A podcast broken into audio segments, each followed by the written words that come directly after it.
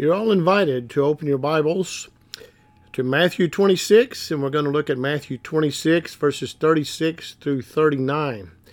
We're going to consider the question today, what do you see when you survey the cross?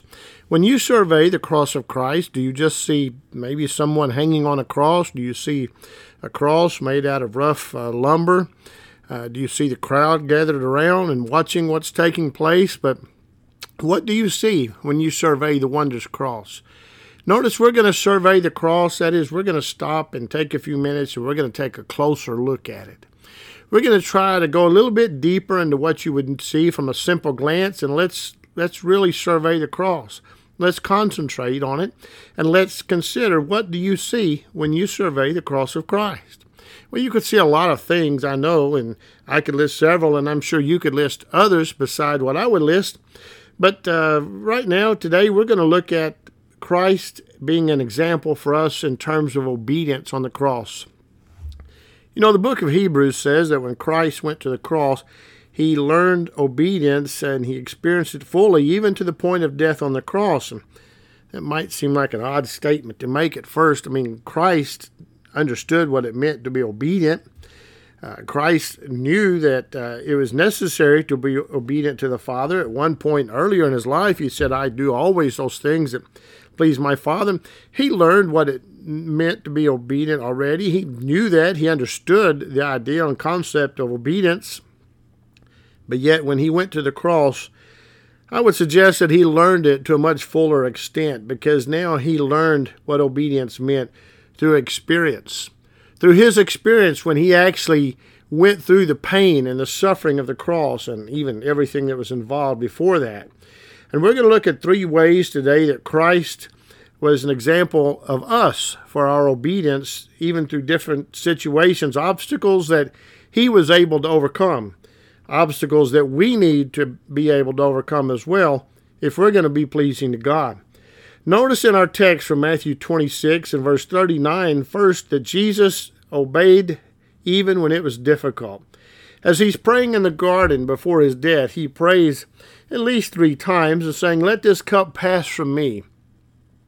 Now, the Bible tells us that he prayed three times, saying the same words. And, well, I don't know that that necessarily means that he prayed the exact same words, or it may simply mean that he prayed and expressed that same thought. But whatever, we do know that he is repeating this same ideal and conveying the same ideal in his prayer when he says, let this cup pass from me. Now, what is this cup? It's an interesting expression, but obviously the cup must be a reference to the burden that he bore, actually the burden that he was about to bear.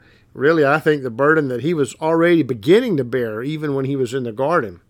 Because you have to remember that Jesus was praying this prayer, obviously, before he went to the cross.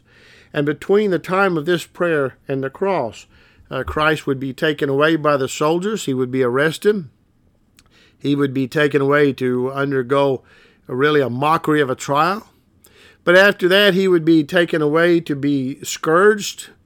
He was ridiculed. He was mocked. Isaiah said they would pluck the hairs from his beard.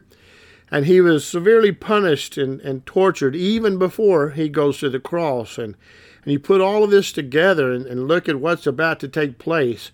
And Jesus prays, let this cup pass from me. Let this burden pass from me. He's obviously, if it could be removed.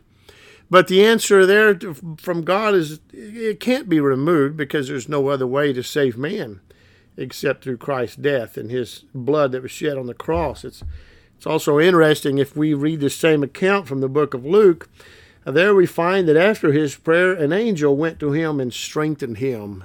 So obviously God heard his prayer, and God sends this angel to strengthen him and giving him the strength that he needs to endure what he's about to bear.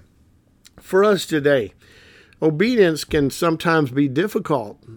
For us to be obedient to God, it sometimes means that we're going to go against the crowd. We're going to go against the culture. We're going to be like the fish swimming upstream, if you will. In Luke, the 14th chapter, verse 25 and 26, talks about the difficulty of obedience sometimes and the importance of putting Christ first in our lives. And There we read that we even have to follow Christ. We even have to love Christ. We have to love God. Well, even more than we do our own families, but even more than we do our own life. And sometimes it can be hard to do the right thing. It can be difficult to do the right thing. And while it can be difficult to obey, God expects us to obey anyway. Christ is an example for us in that he obeyed even when it was difficult. But now we keep reading in verse 39 in our second point. Christ obeyed even when it was contrary to his own desire. He's praying, if there's any way possible, let this cup or let this burden pass from me. One translation will render that, if it's possible, let this burden or this cup be removed from me. But notice he continues to pray, nevertheless, not my will, but your will be done. His obedience was a result of his desire to do God's will, to do his Father's will. Whatever he wanted in life, notice he prays, not my will, but your will be done. Again, in Luke 14 and verse 27, every person is going to have to bear his own cross in order to follow Christ. And well, at the time that was written, the cross was a symbol of death. The point being in Luke 14, in order to follow Christ, in order to follow God, in order to obey as we ought, we're going to have to learn to die to self. And sometimes we may do things that are contrary to our own desire. We may do things that are contrary to our own will, but yet we ought to have that same attitude that Christ had on the cross. Nevertheless, not my will, Father, but your will be done. Oh, that every Christian ought to be able to always express that thought and have that sentiment in his heart. But then number three, Christ obeyed even when it involved a sacrifice on his part. Look at verse 45 and 46, and there you find that the Son of Man is betrayed into the hand of sinners. Jesus is aware of what's about to take place. He knows this is going to ultimately result in his death, and yet he says, arise and let us go, for the Son of Man is betrayed into the hand of sinners. Well, again, in Luke, the 14th chapter, verses 28 through 33, we find that in order to become a Christian, a person must sometimes count the cost.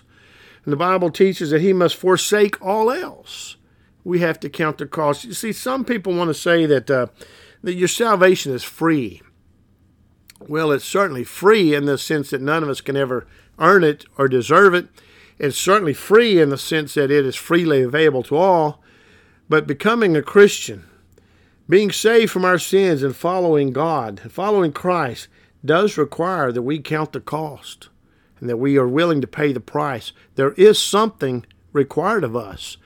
In fact, if salvation were truly free, no cost at all required on our part, well, I suppose that's what it would be worth then, wouldn't it be?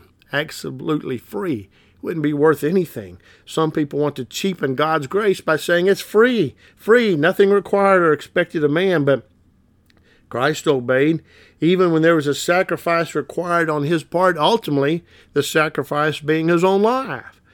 We need to have the attitude that we're willing to obey God, even when there's a sacrifice required on our part.